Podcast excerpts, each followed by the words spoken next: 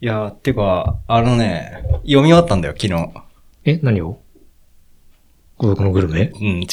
あ、嵐それ山待ちそれ待ち嵐山ほと。はいはいり。はいはいうんうんうん。これね、その、いや、オチすげえ良かった。んだけど、うん俺的には。うん、うん、うん。オチが浮かばないの後に、小説家デビューして、で、ちょっと姉ちゃんがさ、実は、だったんだよ、みたいなうん妄想がありつつ、あるね。ほとりが最後にお追いついたっていうのは、ちょっとすごいグッときた。グッときますよグね。ッときたね。そこ、そこが一番フォーカスされるんだって感じもしたし。ああ、まあでもやっぱオチとして最高。そうだねそうだねやっぱ散りばめられてる自信はちょっと気になったけど、自信。うん、なんか地震、あ、じゃない、台風か。ああ、確かにね。うん。そういえばあったな。いろんな、そう。でもなんかあれだよね、一番いいのはさ、本当なんでもない回だなっていうのがすごいあって。 なんか SF 回も結構面白いじゃん。その、うん。宇宙人が来るとか、タイムパラパラドックスっぽいやつとか。うん。うんだけど、本当なんだ。そう、告白しようとする回とか、メガネが、ああ、真田くんそうにね、とか。あの、しようとして、何振られたことになっちゃった回だっけいや、えっとどれだろね、あの、本当何もない回。 告白しようとしてあ、、もう最後の巻の。あそうそうそうそうあーはいはい、わかったわかった。うんとか。ね。いいんですよね。いやー、よかったね。結構ね、読み返せば読み返すほどやっぱ、うん。あ、なんかここってこういうことだったんだとかっていうのはあるし、あの、時系列シャッフルしてるうっんてい。うのもあるから。そう、あの回とかも SF 回だけど、あの、先生のうんおじいちゃんの絵の下りも通して好きかな。ああ、森脇先生の。あ、そうそうそうそう。サイコロだったっていうところから、はいブラックライトで、みんなが不快になるんだよね、あの絵っつって。最終回、最終回っていうか最終巻、いいっすよね。最終巻いいね。最終なん巻、かあの、ちゃんと全部。回収してる感じはすげえある。そうそうそうそう。あとそうなんですよね、いいよね。さそう、やっぱ最終巻が一番印象には残っちゃってるけど、そう、でもなんか、あの、お前がそのおすすめしてくれた回の中で、うん。うん。あのー小学校にほとりが行く回あるじゃん。あー宿題忘れて取りに行く回。うん。あそこでその、池の中に いいるよ生き物がっていうのの SF 回があって、あるね。用務員のおじさんが飼ってる、みたいな、うん。うん、ある。とか、おーっつって、あなっれたちょっり。と、ゾクッとするねよ最後、大きなさ、一枚のそうページでね、見せて。なんか、推理してってないって感じにしといているんかいっていいうや、。そう、あれ、あそこいいんだよな。あれもいいあのね。感もいい、本当にいい。え、ちょっとね、今一度一番す好きな回とか、すぐ思いつく回って、この間喋った以外であったりするええ俺、それって言うと、えー今の話だな。あの、池の、あ名あ。前なんだっけ。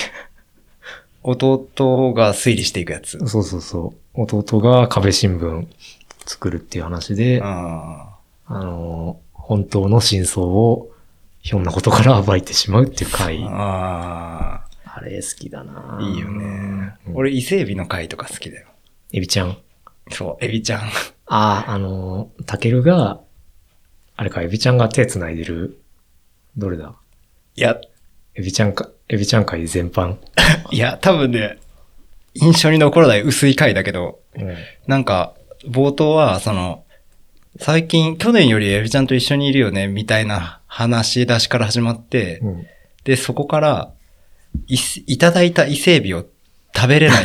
生きてる伊勢海老を食べれないっつって。うん。これは俺のエゴだ、エゴだと分かっているけど、ああ、そっち食の方がべれないっつってうんうんうん。で、姉ちゃんと海に捨てに行くんだけど、捨てに行ったところで、そっちねそうう、紐をつけてあって、真田にも仕込ませて、うん投げたと見せかけて釣り上げて、その日の晩飯でその伊勢エビを 食う。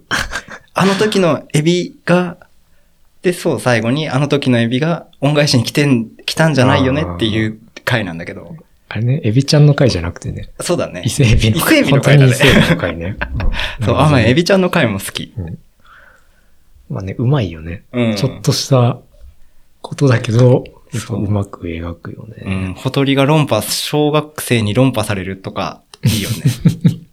でもね、タケル頭いいんだよね。タケルはめちゃめちゃ頭いい。うん。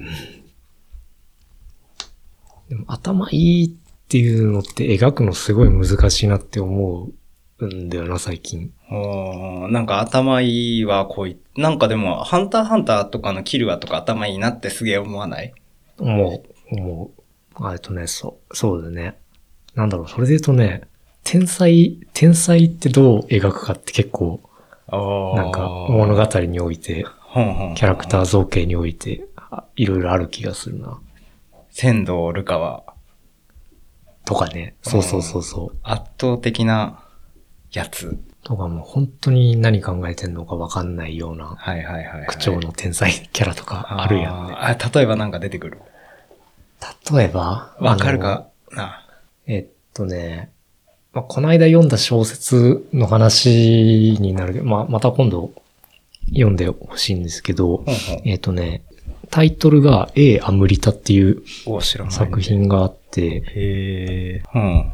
A アムリタ、あの映画の A にカタカナでアムリタっていう作品があって、へえ。ラノベえっ、と、まあ、ラノベの作家でもあるし、普通に、あのー商業誌というか、とかでも出したりする作家で、ちょっと待って、名前が出てこない。えっとね、野崎まどあ、そうそうそう、野崎野崎窓。う。ん。野崎窓の A アムリタっていう作品があって、その中に出てくるキャラクターが、まあ、なんだろう、カリスマ。うん。カリスマっていうのをすごい持ってるキャラクターなんだけど、天才なんだね。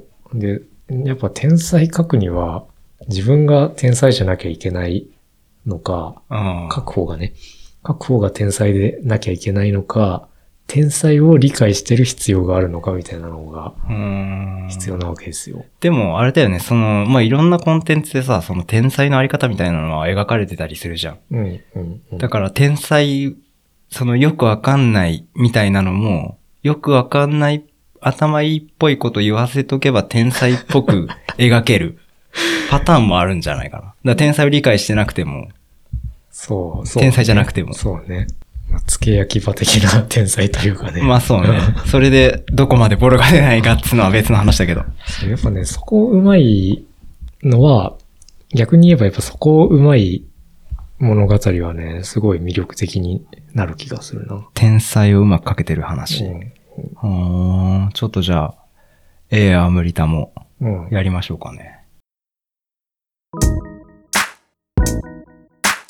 Thank you for listening. Please take care of Rear.fm.